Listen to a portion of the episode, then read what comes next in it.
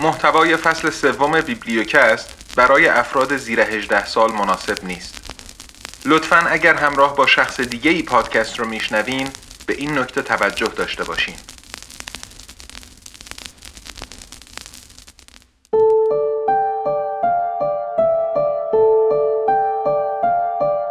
سلام من سید ابراهیم تقوی هستم و این بیبلیوکسته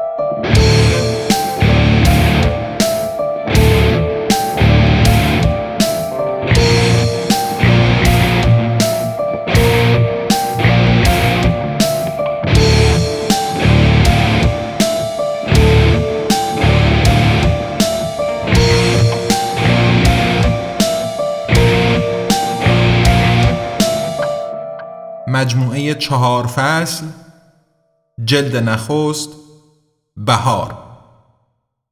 نوشته احمد رضایی با صدای سید ابراهیم تقوی.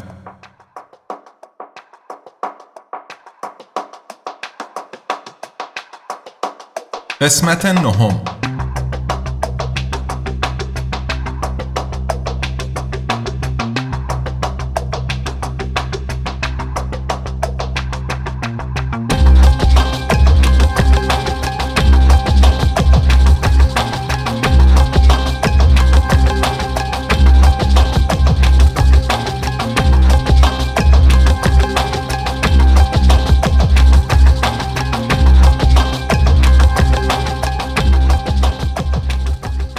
فصل هفدهم آز چه بزرگ و چه قدرتمند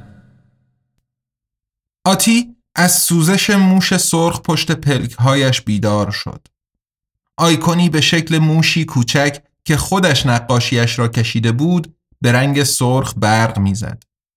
یادش بود چشمک سرخ را برای چه گذاشته است. توجه چیزی از درون شبکه ملی اطلاعات به موش جلب شده بود و موش داشت جلوی حمله های شناسایی آن چیز را صد می کرد. سوزش روی های آتی علامت همین بود. اختاری بود که آتی برای خودش گذاشته بود. اختار اینکه امنیت موش سرخ به خطر افتاده است. هرچه نباشد موش سرخ در تراشه دولت الکترونیک آتی مهمانی ناخوانده بود. کفیل برایش نوشت خبرچین کثیف اختلال خواب برای شما گلگاو زبان تجویز شده است. لطفاً به بیمارستان تأمین اجتماعی شفا یحیاییان مراجعه کرده و دارویه خود را تحویل بگیرید. مبلغ پنج روبل از حساب تک بانک شما کم شد. آتی نتوانست به موقع جلوی پیام کم کردن مبلغ را بگیرد و فحش خوبی داد. تکل خره.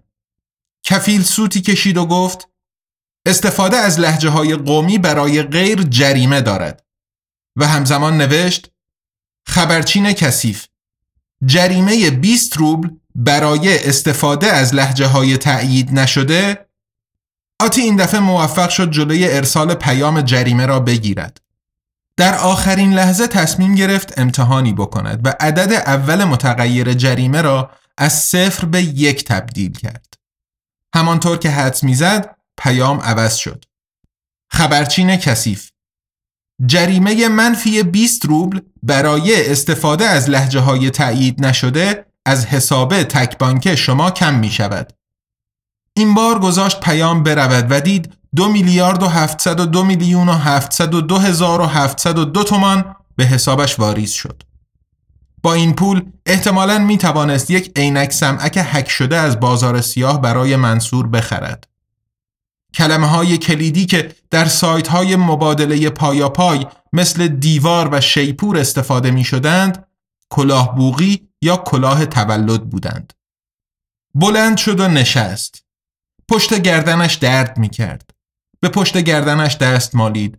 نگاهش را به سقف دوخت تا ساعت کفیل را ببیند. ساعت سه و چهل و سه دقیقه و بیست و سه ثانیه صبح روز یک خرداد 1440 را با رنگ زرد روی تصویر سقف رسم کرد. کفیل خطی سیاه گوشه میدان دید آتی کشید و آتی زیر تاریخ را نگاه کرد و متوجه شد.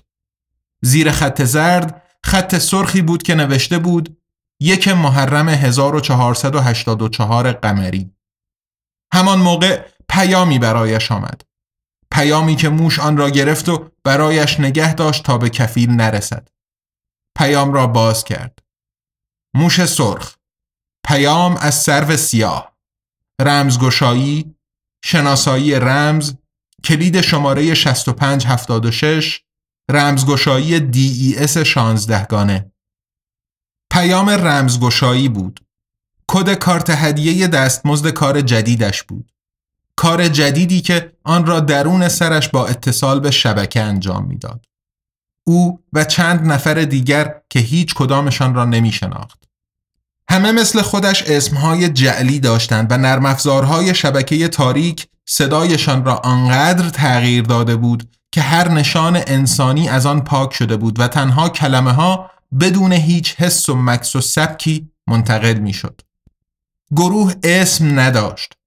درهای بسته را باز می کردند و بسته های اطلاعات را گمنام بین سلول های حافظه معلق در آسمان جابجا جا می کردند. آتی پیام را حفظ و بعد پاکش کرد. صدای زنگ گوشی آتی بلند شد. آتی مطمئن بود آن را خاموش کرده است. اما به هر صورت روشن بود و زنگ می‌زد. وقتی کفیل اسم تماس گیرنده را روی صفحه نشان داد متوجه شد که روشن بودن و خاموش بودن گوشی تفاوتی ندارد. خبرچین کثیف تماس از طرف پشتیبانه شما خانوم میروکیلیان پاسخگویی اجباری بوده و پس از یک دقیقه به صورت خودکار تصویر و صدا وصل می شود. آتی داخل تخت نشست و گذاشت تماس وصل شود. تصویر کفیل را تمام صفحه کرد تا تجربه کاربری پشتیبانش مشکوک نباشد. تماس وصل شد و کفیل تصویر پشتیبان را به صورت واقعیت افزوده درون اتاق آتی نشان داد. از دید آتی پشتیبانش آمستریس سادات سمیه میر وکیلیان درون اتاق خواب نامرتب و بوگندوی او ظاهر شد. هیکل دراز و لاغر میر وکیلیان کمی گلیچ داشت. لابد بیرون بارانی چیزی می آمد. همانطور که از او انتظار می رفت گفت سلام خانم میروکیلیان پشتیبان که در آن ساعت جهنمی هم لباس رسمی کامل به تن داشت گفت سلام زهرا جان آتی صورتش را در هم نکشید.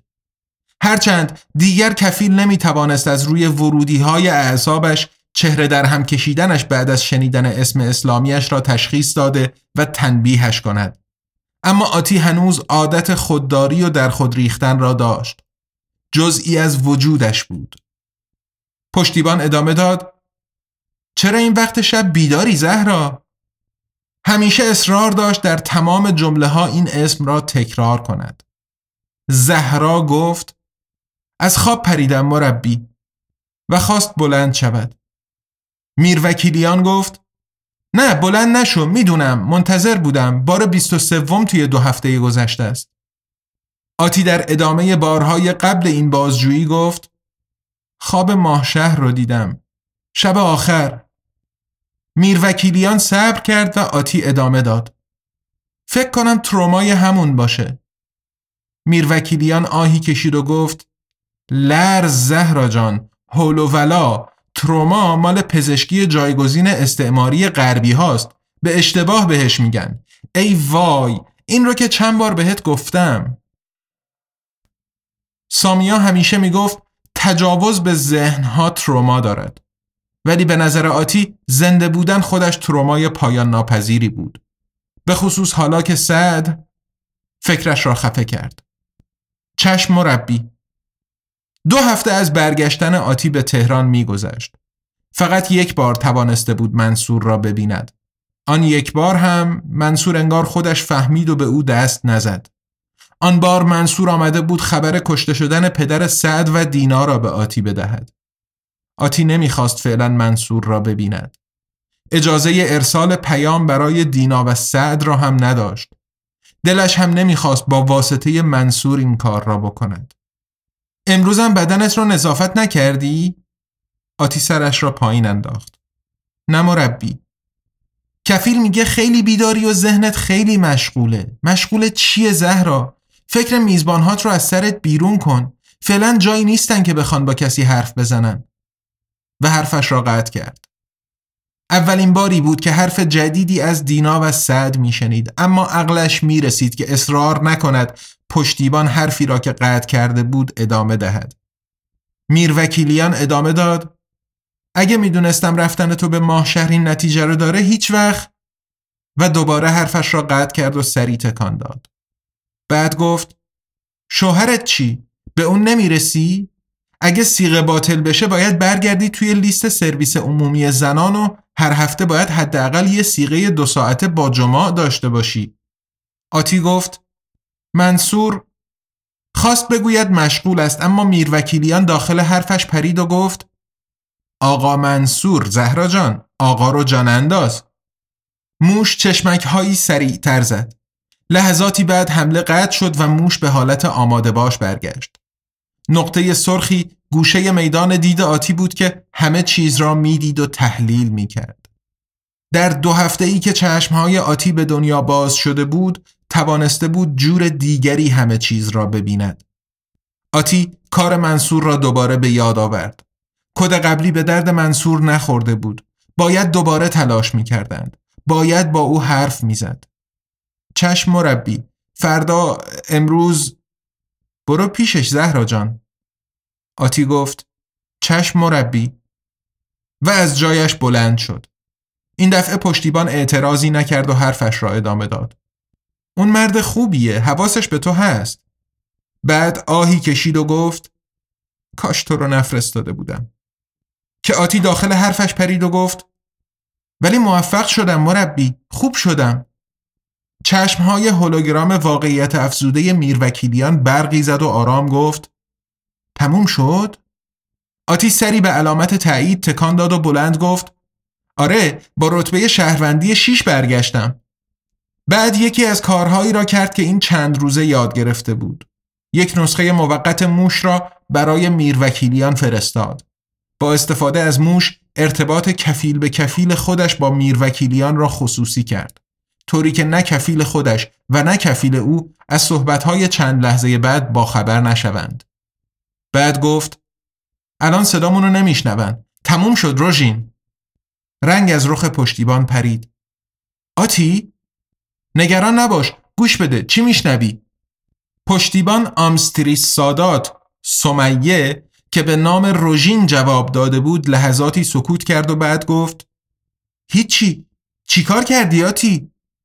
خفشون کردم روژین. همونطور که سامیا می‌خواست. نمی‌دونستم چطور بهت بگم برای چی می‌خوام برم. نمی‌دونم چطوری فهمیدی بذاری برم. روژین گفت فهمیدم. فکر کردم فرار می‌کنی. آتی سر تکان داد. منصور سپهر سارا اونا چی؟ تازه قاچاقچی های مشهور آدم پرون نیستن. آدم پرونی جرمش خیلی سنگینه. خودشون و کل خونوادهشون رو اعدام می‌کنن. با شمشیر. دست و پا رو می‌زنن بعد می‌ذارن خون بره تا بمیرن. رنگ پشتیبان بیشتر پرید. بعد پشتیبان گفت تموم تموم الان می‌تونی. نشستم همه کتابای سامیا رو دوره کردم. جلد به جلدشون رو خوندم. هم اونایی که توی کامپیوترش برام گذاشته بود و هم اونایی که توی تراشه دولت الکترونیک برام ذخیره کرده بود. روژین گفت همیشه باهوش بودی. سامی هم می‌گفت ولی خیلی کتاب بود. بعد صدایش برید. آتی گفت هممون از اونی که هستیم باهوشتر و قویتریم روژین سکوت رو میشنوی؟ کفیل برای هممون روی عصبهامون نویز میفرسته. توی گوش بوقی پخش می‌کنه که نمیشنویم ولی مغزمون رو از کار میندازه. چشمامون درست کار نمی‌کنه. من دیگه عینک لازم ندارم روژین خیلی تندتر شدم. پشتیبان دوباره گفت الان می‌تونی؟ می‌تونم. دارن برمیگردن روژین. سه دو یک. لحنش خسته و مرده شد. ممنونم که برام سفر تجویز کردین مربی.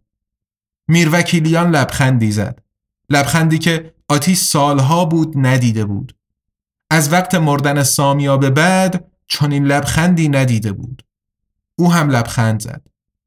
تصویر پشتیبان محو شد. آتی روی تخت نشست.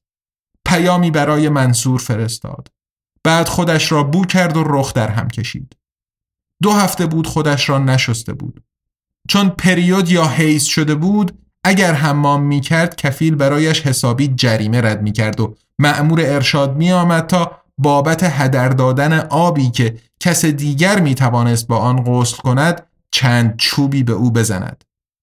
این به کنار وقت هم نکرده بود. باید کلی چیز می‌خواند و یاد می‌گرفت. آتی تمام دو هفته را در خانه ماند.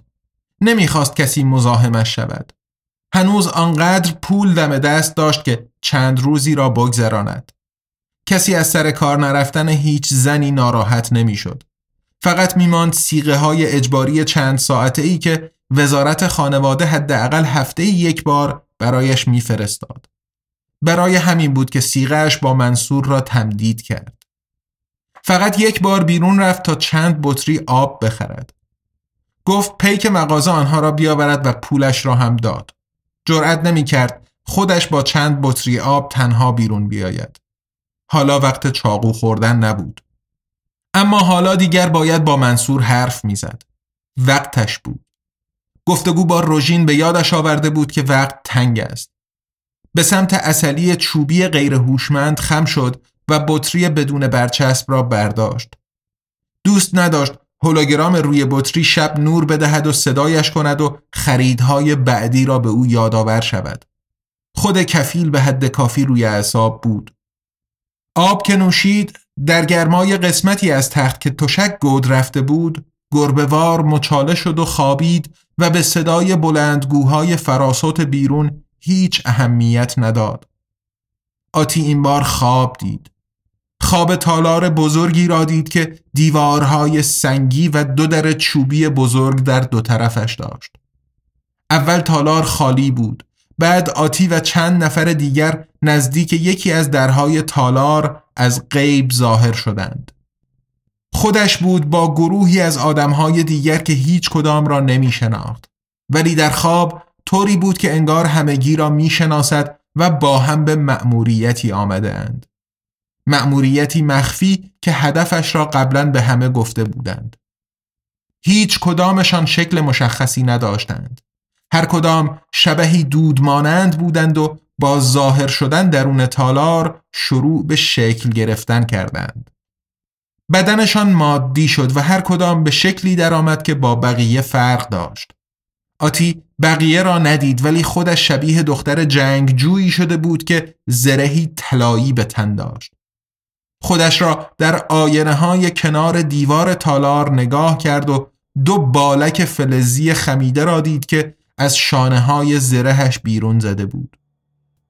زره مثل پوست دومی به تن آتی رفته بود. در آینه خودش را دید که خوشگل و زیبا و خوشندام ایستاده است. آتی که این نبود. فهمید دارد خواب می‌بیند. فرصت نکرد به خودش نهیب بزند بیدار شود. هر دولنگه در چوبی بزرگ تالار که تزئین فلزکوبی فرفورژه سیاه و لولاهای فلزی سیاه تری داشت باز شد و از دو طرف به دیوارها خورد.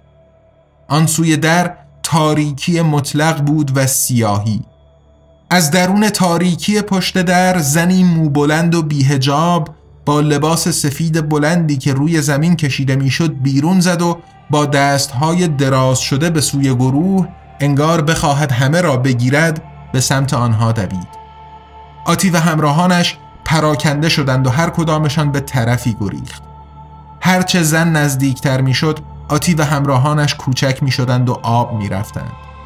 در آینه خودش را می دید که به زمین نزدیکتر می شود.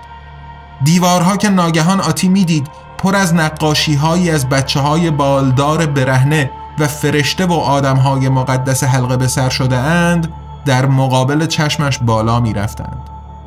آتی برگشت و به سمت در سمت دیگر تالار دوید که چهار تاق باز شده بود. پاپوش های فلزی زره براغ طلاییش روی زمین که کوبیده می شدند مثل ناقوس های مینیاتوری صدا می کرد. صدا مثل صدای ناقوس تاون بود. آتی با تمام قدرت میدوید و چقدر هم قدرت داشت. خودش را به حیات پشت در سمت مقابل تالار رساند. حیات مثل حیات خانه پدر پدر بزرگش بود که در عکس های خانوادگی دیده بود در گوشه ای از حیات پناه گرفت و منتظر شد لحظاتی بعد زن طوری آهسته که انگار دارد درون آب راه می رود پشت سر آتی و دوستانش از در بیرون زد. لباس بلند و درازش سیاه شده بود و باز هم آتی روی زمین کشیده شدن لباس را دید. زن در نور روز کمرنگ شد و قبل از اینکه به آتی برسد درست لحظه ای که توانست تشخیص دهد دختر چقدر شبیه دیناست غیب شد. غیب شد.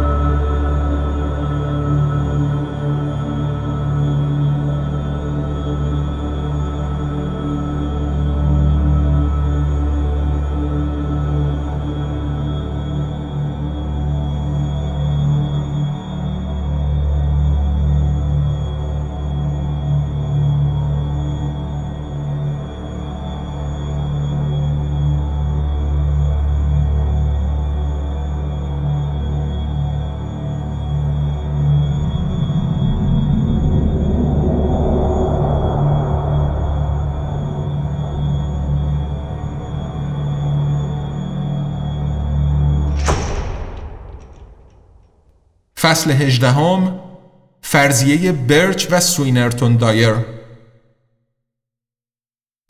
آتی صبح را کامل خوابید وقت خواب همیشه خروجی ها و ورودی های کفیل را به طور کامل وصل می کرد. اینطوری اگر وقتی خواب بود اتفاقی می افتاد لو نمی رفت. مثلا ممکن بود نیمه های شب ساکما تصمیم بگیرد همه باید بیدار باشند و به صورت داوطلبانه به اهداف خداپسندانه فلان برنامه تلویزیون کمک کنند. آن وقت اگر آتی بیدار نمی‌شد یک ساعت معمور سر وقتش می آمد. تلویزیون برنامه های مختلفی داشت که برای حمایت مالی از اهداف و آرمان های رنگارنگ نظام پول جمع می کردند. مثلا یک شب امیر خائف یکی از فرمانده های ساکما در گفتگوی ویژه خبری شبکه دو به صورت درد دل گفت در سفری که تازگی برای بررسی امکانات پزشکی کافران به صورت ناشناس به چند کشور اروپایی داشته سعادت زیارت قبر استاد عطاالله مهاجرانی نصیبش شده است و از دیدن قبر ساده استاد و مجسمه یادبود کوچک آن دلش گرفته است. استاد مهاجرانی مؤسس گروه مقاومت فرهنگی بریتانیا سالها بود که در کشور انگلستان وسط کفار غریب افتاده بود. هنوز گفتگوی ویژه خبری تمام نشده بود که شبکه یک شروع به پخش زنده مراسمی در سالن وزارت کشور برای بزرگداشت مقام استاد مهاجرانی کرد. خواننده ها و شعبد بازها و شامورتی بازها و توتع های مختلف در سبک استاد شهید رائفی پور هر کدام به نوبت برنامه خود را اجرا می کردند و بین هر اجرا مجری از مردم می‌خواست برای انتقال بقایای استاد مهاجرانی به ایران و ساختن بارگاهی در شعن ایشان کمک مالی کنند. از آنجا که کسی استاد مهاجرانی را نمی شناخت و برنامه هم دیر شروع شده بود رقم جمع شده چیز قابل توجهی نبود و شعن استاد را زیر سوال برده بود. یک ساعت بعد ساکما 20 میلیون نفر را به صورت تصادفی با شوک کفیل بیدار کرد و پای برنامه کشاند. شمار تماشا کنندگان آنلاین برنامه یک دفعه چند میلیون بالا رفت. دو سال از آن شب میگذشت و آتی هم جزو آن 20 میلیون نفر بیدار شده بود و کفیل تهدیدش کرده بود اگر 20 میلیارد تومان کمک نکند تا تأمین این مبلغ همه حقوقش به صورت داوطلبانه برای برنامه فرستاده می شود و باید در ساخت بارگاه استاد مهاجرانی هم به صورت عملگی همکاری کند.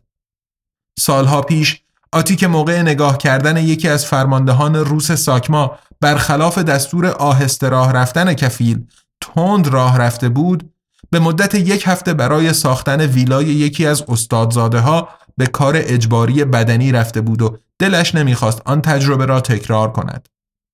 برای همین هم وقتی پیام منصور آمد کفیل توانست بیدارش کند. خبرچین کثیف بوق خانم جواهری پیامی از طرف شوهر شما دریافت شده است که ظرف ده ثانیه پخش می شود. اگر می خواهید بلافاصله بشنوید به بله فکر کنید. آتی به بله فکر کرد و صدای منصور را شنید. مثل بار قبلی که بعد از بازگشت صدای منصور را میشنید به این فکر کرد که چقدر صدای لرزان و شکسته ای دارد.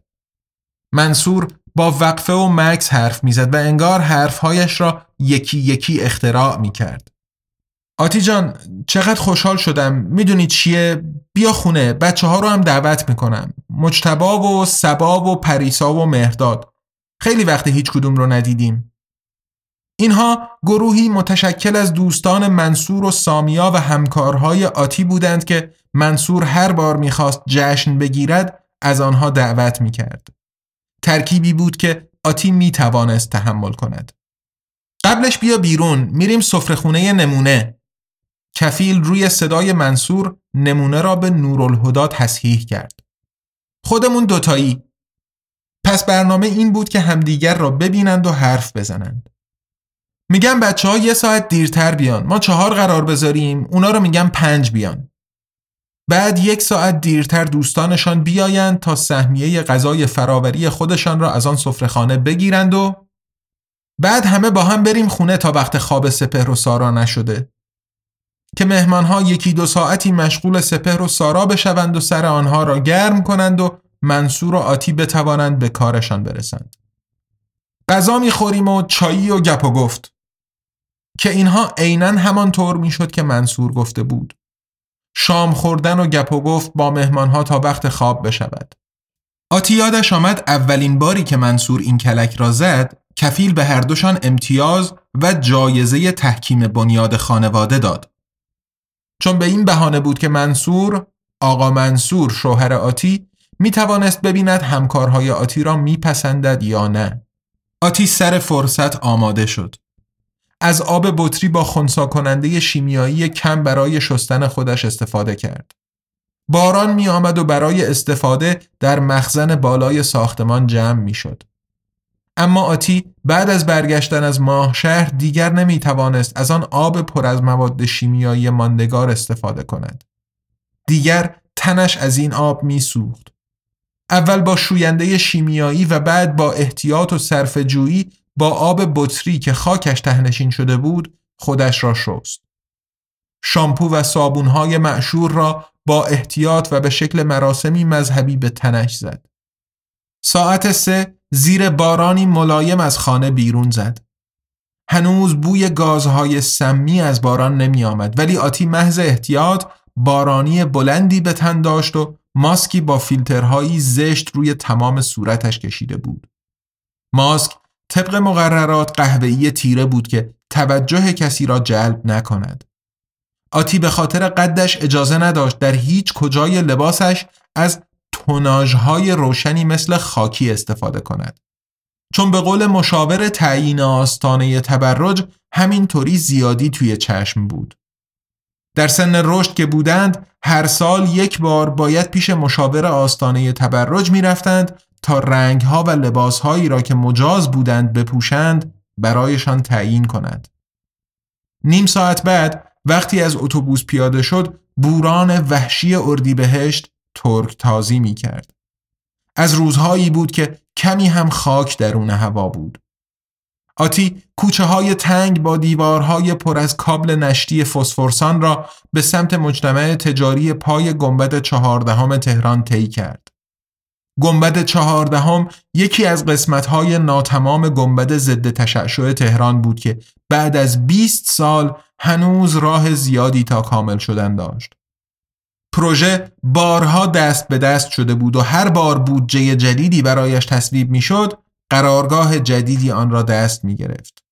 دستش داخل جیب بارانی که روی چادر ملی پوشیده بود دور دسته فلزی زرد پنج بوکس حلقه زده و آماده بود هر دیارالبشری را که از فاصله یک متری نزدیکتر شود با مزه آن آشنا کند. اگر طرف فرز بود و آتی نمی توانست ضربه بزند می توانست دکمه روی پنج بوکس را بزند و یک اتمسفر کامل اسپری فلفلی خریده از بازار سیاه را جلوی صورت طرف پخش هوا کند. همین دو سه ماه پیش بود که در همین محله چوب درازی را در آستین لباس گشاد اماد معروف به اماد دراز کرده و او را از گردن بسته به خودروی نیروی ارشاد دور گردانده بودند. صدایش را بلندگوی ماشین ارشاد تقویت می کرد که من ارازل و اوباش مخل نظم و بقیهش را گزارشگر شبکه تصویری یعنی بسته اجباری شبکه یک صدا و سیما روی تراشش قطع می کرد.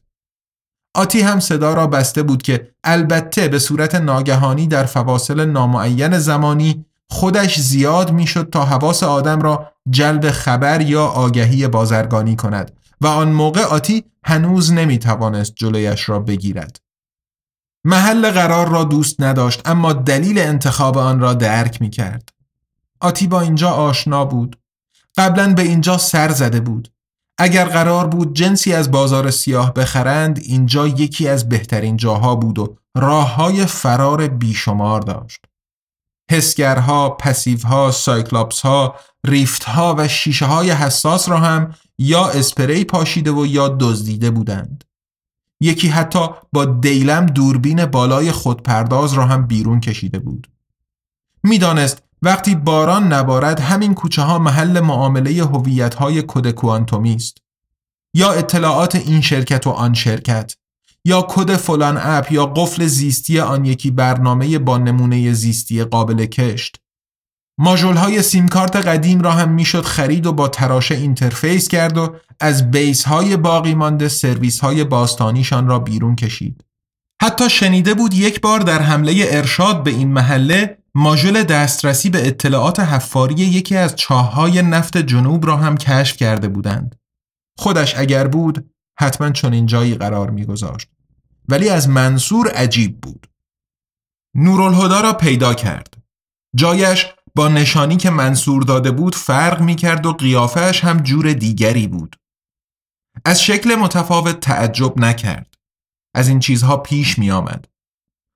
خانه ها و کافه ها مجبور بودند گاهی جایشان را عوض کنند. رشوه ای بدهند و کارشان را ادامه دهند. اما چه عجیب که هنوز چنین جاهایی را می‌شد پیدا کرد. چه عجیب که منصور چنین جایی قرار گذاشته بود. گوشه ای را پیدا کرد و نشست. منتظر شد. بالای منوی واقعیت افزوده روی میز نوشته بودند کافی تک. فکر کرد لابد از بیرون آن را به نام نمونه استتار کردند. برایش جالب بود که یکی از جاهای معروف داخل تالار سیاه جامگان چطور مورد علاقه منصور شده است و چطور دوستهایشان قرار است اینجا بیایند. گفت برایش آب بیاورند. خیلی گران بود و پنج روبل از حسابش را بخار کرد. این جای خوبی نیست تنها آمدی خانم جواهری شوهرت کو؟ زن شوهردار تنها از خونه میاد بیرون؟ البته بجز برای کار یا شرکت در بزرگ داشته استادان سه روبل جریمه میشی. صدای کفیل برخلاف گذشته تمام ظرفیت حسهای آتی را پر نمی کرد و آتی فقط از وجودش خبر داشت. آتی یاد گرفته بود فیلتری بنویسد که جریمه ها را با قرار دادن یک علامت منفی کنارشان تبدیل به پاداش کند و اخیرا کلی جرایم خرد انجام داده بود و رتبه اعتبار سنجی شهروندیش هم تا نزدیک هفت بالا رفته بود. آتی نگاهش را به سمت پنجره روبه خیابان برگرداند. در یکی از بازوهای مارپیچ دوگانه مجتمع تجاری عظیمی بود که دیگر مغازه هایش چیزی برای فروش نداشتند. بازو کهکشانی بود که با شیبی ملایم دور سیاه چاله پاسیوی مجتمع میپیچید. بدون یک دانه پله سه طبقه مغازه و فروشگاه تاریک و خسته و پر از خنزر پنزر صد تا یک قران روی تنش داشت و سیاه چاله وسطش هم که قبلا نورگیر بود الان مرکز بازی ها شده بود. ابرها روی خورشید را پوشاندند و ناگهان زنی که شبیه دینا بود دوباره در حیات ظاهر شد. این بار ظاهر آرامی داشت و با انگشت به آتی اشاره کرد. دستهایش را باز کرد طوری که بخواهد آتی را بغل کند. آغوشی باز به آشتی بعد به جیبی باریک روی سینه لباسش اشاره کرد که قشنگ اندازه هیکل آتی دوخته بودند و آتی در خواب می‌دانست داخل آن جا می شود. آتی سری تکان داد و دست به کمرش به قبضه شمشیر برد. دختر لبخند زیبای افسونگری زد که آنقدر شبیه لبخند دینا بود که کم مانده بود آتی خلع سلاح شود ولی توانست جلوی خودش را بگیرد و خیره به دختر نگاه کرد. دختر سریع جلو آمد. آتی ناگهان به خودش آمد و عقب کشید و درون شکافی لای الوارهای به حال خود رها شده جهید. بیرون را زیر نظر گرفت. دختر اخم کرد. رو در هم کشید. زیر گریه زد و به داخل اتاقی که از آن بیرون آمده بود فرار کرد. آتی از لای الوارها بیرون آمد و دوان دوان به سمت اتاق رفت. کفیل شکی به آتی داد که بیدار شود. آتی خودش هم نفهمیده بود کی خوابش برده است. آتی گفت پوفیوز جقی و قبل از اینکه کفیل پیام جریمه فحش را بدهد جلوی آن را گرفت. سرش را بالا برد تا ساعت کفیل را ببیند. روی سقف کافه نوشته بود شانزده و بیست و چهار دقیقه. سرش را بلند کرد. نیم ساعتی می‌شد که آتی در نورالهدا نشسته بود. هنوز کسی نیامده بود. نورالهدا تنگ و تاریک بود و پر از مردمی که آتی تا مدتی پیش حتی نمی‌دانست وجود داشتن آنها امکان دارد. تکیهش را که به دیوار داد بوی محو اسپری جاذب موج را حس کرد که به فوم متخلخل روی دیوار پاشیده بودند و گلیچ ناگزیر تصویرهای شبکه‌ای روی تراشهش را درک کرد. ارتباطش با بیرون یک باریکه ناپایدار سیگنال بود که از سطحی در بیرون ساختمان منعکس می‌شد و به او می رسید. صدای هیجان زده کسی از آن سوی کافه بلند شد. اینو باید عوض می کردی روی خودش نمیشه هاردکت شده و توجه آتی را جلب کرد. آن سوتر در انتهای خم زانوی کافه یک گروه نشسته بودند. گجت هایشان گوشی ها و تبلت های خارج از تولیدشان را روی میزها گذاشته بودند. نشانگر آنتن کایلین روی شبکیه آتی وجود چند WAP خیلی قدیمی را نشان داد که حوزه هایشان به دیوارهای جاذب کافه محدود می شد. معتادهای گجت بودند که فکر می کردند کار غیرقانونی می کنند. حد اکثر توانشان نوشتن مد برای واقعیت مجازی بود که از گوشی به کفیل می‌دادند و فکر می‌کردند کفیل را حک کردند. در حالی که موتور واقعیت افزوده چنین ورودی هایی را قبول می کرد. یکی از یاروهای ریشو دل و روده تبلت کوچکی را باز کرده و روی میز ریخته بود. دو سه نفر روی تبلت خم شده بودند و نور دستبند LED طرف روی سطح براق میز و بردهای استریپ قدیمی چشم را می‌زد. موش سرخ لحظه ای چشمک زد. کسی داشت به او نگاه می‌کرد و اسکنی رویش انداخته بود. سریع تشخیصش داد. پسرکی سیاه پوش با لباسی که آتی را یاد چادر ملی میانداخت و لابد نقش دختر را در آن گروه داشت. شنیده بود در نسل بعد از خودشان اینطور شده. دخترها و پسرها جز برای برنامه های ویژه یا شکار منافق همدیگر را نمی‌دیدند و در جمع پسرها چند تایی نقش دختر و در جمع دخترها چند تایی نقش پسر را بر عهده می گرفتند. برنامه تصحیح تصویر که ضعف چشمهای آتی را جبران کرده بود سعی می کرد انعکاس تصویر نتگلس از مد افتاده روی انبیهش را واضح کند و بعد خطا داد. پس یارو روی انبیهش لنز پولاریزه داشت و انعکاس نوری تصویر را مقشوش می کرد. سایه ای روی آتی افتاد. نگاهش را از گجت جانکی ها برداشت و برگشت. مردی جوان کنار میز ایستاده بود. لبخند زیبایی داشت و آراسته بود. زیبا بود اما نه مثل سعد. این یکی انگار لایه لزج سبزی رویش کشیده بودند. از همانی که روی پوست قورباغه بود. تحریش بلند، آراسته و سنگین. دو دکمه بالای پیرهن درازش را بسته بود و زیرش تیشرتی سفید و براق. کت بلند سیاهی به تن و جین خاکستری به پا.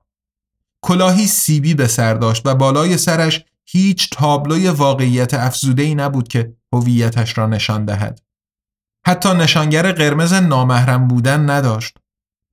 با یک دست دستمالی را جلو آورد و با انگشت دست دیگر روی چربی دوده میز لوگوی تالارهای سیاه جامگان را کشید و بعد دستمال را رویش گذاشت. کلاهش را هم برداشت و روی دستمال انداخت. صندلی پلکسیگلاس شفاف را عقب کشید و رویش نشست.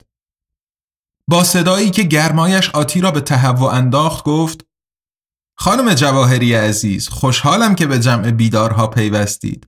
مدتها بود انتظار کسی مثل شما رو داشتم.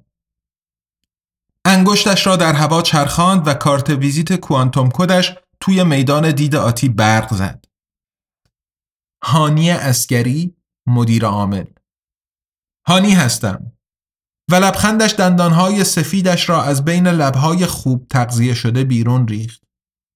چه کارای قشنگی انجام دادین توی این چند روزه از وقتی از فرودگاه اومدین و اسکن شما رو برداشتیم همه چیز رو دگرگون کردین آتی دندانهایش را به هم فشار داد. پس قضیه این بود. ابن سهلیت بنا زبعی که سعد به استادزاده ها می گفت قشنگ به این یکی می خورد پانویس مارمولک زاده کفتار نژاد. جالب شد. آتی به طور مسلم می‌دانست یارو نه ساکماست نه ارشاد نه اطلاعات نه دیوار آتش هوشمند گزنده ای که بخواهد او را به تله بیاندازد.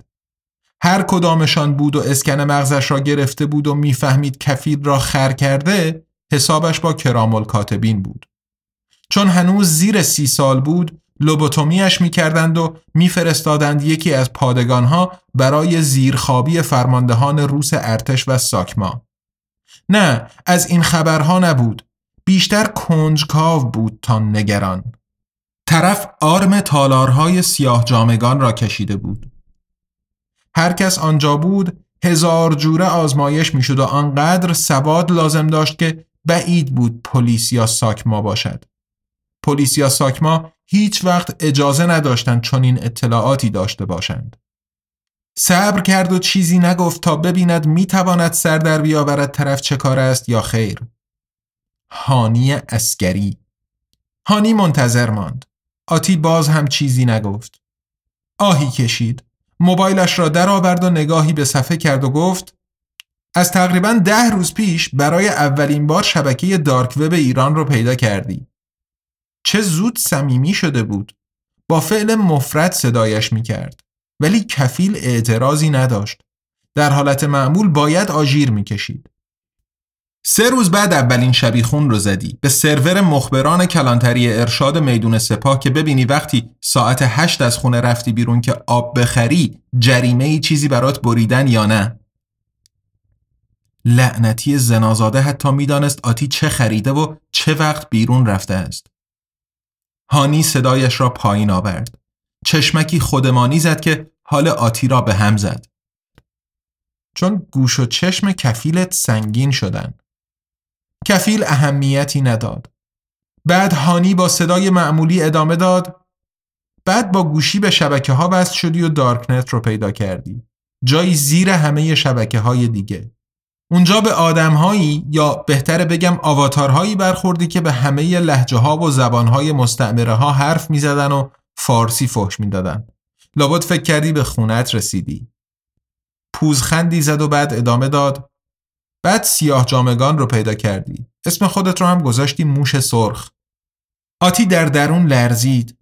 اینها را از کجا می‌دانست؟ نشسته روی صندلی و در حال گوش دادن به حرفهای مردک لزج شروع به گشتن کرد. درگاه های تراشه و گوشیش را اسکن کرد. دنبال برنامه های اضافه گشت. توی چند تا حجوم شبانه هم شرکت کردی. مثلا به یه تیم بازیکنای بازی دوتا قدس وصل شدی که به اسرائیلیا شبیخون بزنین ولی در اصل از لینک داخل بازی برای دسترسی به شبکه دارایی استفاده کردی و چند تا پرونده رو پاک کردی. این یکی فکر کنم از روی عصبانیت بود. رفتی مانده حساب گرفتی دیدی جریمه ها خیلی زیاد شدن. نه؟ آتی با خونسردی سری به علامت تایید تکان داد. توان ذهنی ترسیدن و عصبانیت نداشت. باید راه ورود هانی را پیدا می کرد. یعنی از وجود هوش مصنوعی هم خبر داشت آخر آتی هوش مصنوعی خودش را نوشته بود. موش آتی دیگر ادای هوش را در نمی آورد. باهوش شده بود. هوشی مصنوعی که به خود آتی گزارش می‌داد و کفیل را با ورودی های غلط گول می‌زد. هانی پرسید به نظر دارکنت چطوریه؟ آتی راستش را گفت. وقتی اولین بار فهمیدم چیه حس یک کره سیاه رو داشتم. یه مش سرور و کامپیوتر و هانی را زیر نظر گرفت. پهپاد که از جا خوردن هانی لذت برد. پس همه چیز را هم نمی‌دانست. ولی از کجا فهمیده بود؟ ادامه داد مرتب آلوده میشن و پاک میشن یا اون بازی زندگی سه‌بعدی بود توی اون تبلیغ کرم صورت اونی که نشون میده یه مشت گردالی خیلی ریز هستن که با استفاده از چرک و چربی روی پوست کرم اضافه می‌سازن و چروک دور چشم رو با تنظیم رطوبت پاک می‌کنه فکری به ذهن آتی زد واضح ترین جایی که آدم های ناشی فایل هایشان را میگذاشتند یعنی پوشه ETC لینوکس Kylin را گشت و انگلی را که روی تراشش ریخته بودند پیدا کرد. برنامه کوچکی رویدادنگاری Kylin را به آدرسی میفرستاد. آتی آدرس را شناخت. آدرس IP نسخه 6 دی گوگل بود. از آدرس های سایت های خارجی که داخل کشور به ناکجا می رفتند. نتوانست جلوی خودش را بگیرد و فحش داد. فقط توانست زیر لبیش کند. گوه به قبر پدرت که ترجمه یکی از فحش های سعد بود.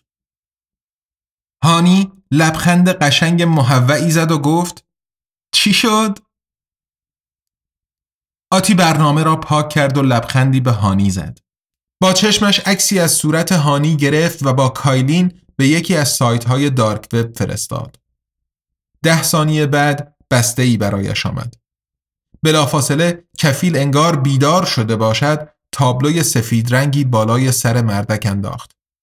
اسم پسرک دراز بود. صدرالدین هانی الحسین حسین اسگری المتاسف سرمن رایی داد می‌زد استاد زاده است.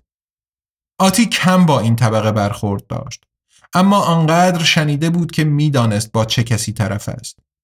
به قول منصور یکی از آن اولیگارش های نسل سوم انقلاب بود.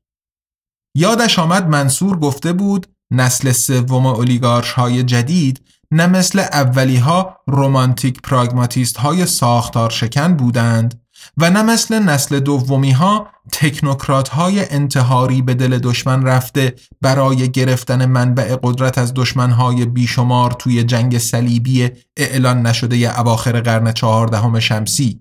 بعد یادش آمد بابت اینقدر قلم به سلم به حرف زدن به منصور فحش داده بود و منصور اول اولیگارش را توضیح داده بود و بعد گفته بود اینها نسل سوم خانواده های قدرتمند هستند. نسل سوم هزار فامیل جدید که آتی نمی‌دانست چیست ولی حدس می‌زد فامیل های گردن کلفت پارتیدار باشند.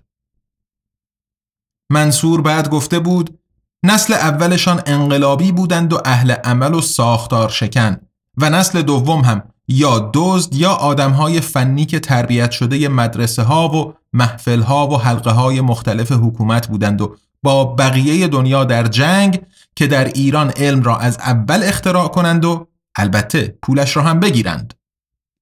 بعد که سیاست عوض شد و شریعت مداری سر کار آمد و ساکما را تأسیس کرد نسل سومی ها شده بودند لذت پرست های آخر و زمان و حالا شرکت های خصولتی خونسرد چند ملیتی بودند. هانی گفت آفرین بچه ها گفتن جاسوس ما رو پیدا کردی و قطعش کردی. البته اگر فقط همون یکی باشه. آتی پوزخندی زد و گفت همین یه دونه است. حالا با من چیکار دارین آقای سر من رایی؟ هانی گل از گلش شکفت. آفرین به همین سرعت پیدام کردی. و بعد گفت با هم همکار بشیم برود به جهنم. خودش و هر پیشنهادی که داشته باشد که حتما غیرقانونی هم هست. دهانش را باز کرد که همین را بگوید که هانی گفت روش فکر کنین خانم جواهری. و پیامی برای آتی آمد.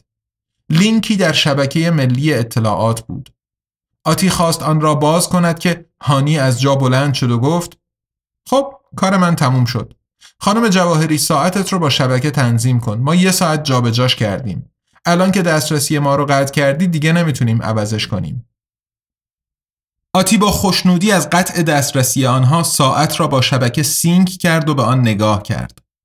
هنوز ده دقیقه تا زمان قرارش با منصور مانده بود.